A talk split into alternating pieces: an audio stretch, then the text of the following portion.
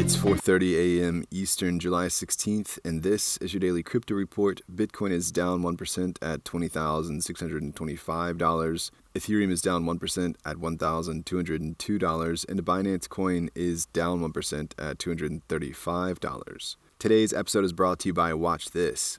Watch This takes the guesswork out of streaming the best movies and partners with fine artists to put your favorite film posters in a frame on your wall. Buy a fine art print today at watchthiscards.com. Well, the Central African Republic is set to launch its Sango Bitcoin sidechain that's apparently similar to the Liquid network. The Sango platform is currently set to launch on July 25th, with users already being able to KYC. The Sango Layer 2 will reportedly have a built in Bitcoin interoperability via a two way peg mechanism. Executives in crypto have donated more than $150,000 to Senator Gillibrand in the second quarter of the year. The New York Democrat who released a sweeping crypto regulation bill last month received cash from roughly 60 crypto related donors from the beginning of April to the end of June. Gillibrand, a former presidential candidate who is up for re election in 2024, reported raising $872,000 and has 3.9 million on hand at the end of June.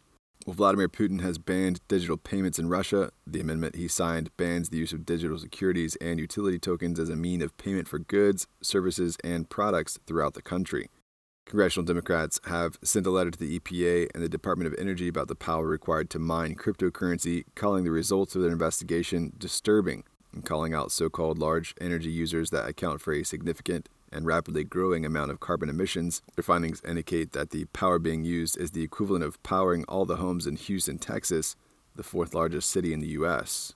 And finally, in relation to their Chapter 11 bankruptcy filing from about 10 days ago, Voyager Digital has asked a federal based bankruptcy court to honor more than $350 million in customer withdrawals from the Metropolitan Commercial Bank, while also it's seeking permission to liquidate cryptocurrency accounts with a negative balance. A hearing for the firm has been scheduled on August the 4th. Well, that's all for us today. Visit us at dailycryptoreport.io for sources and links and listen to us everywhere else you podcast under Daily Crypto Report.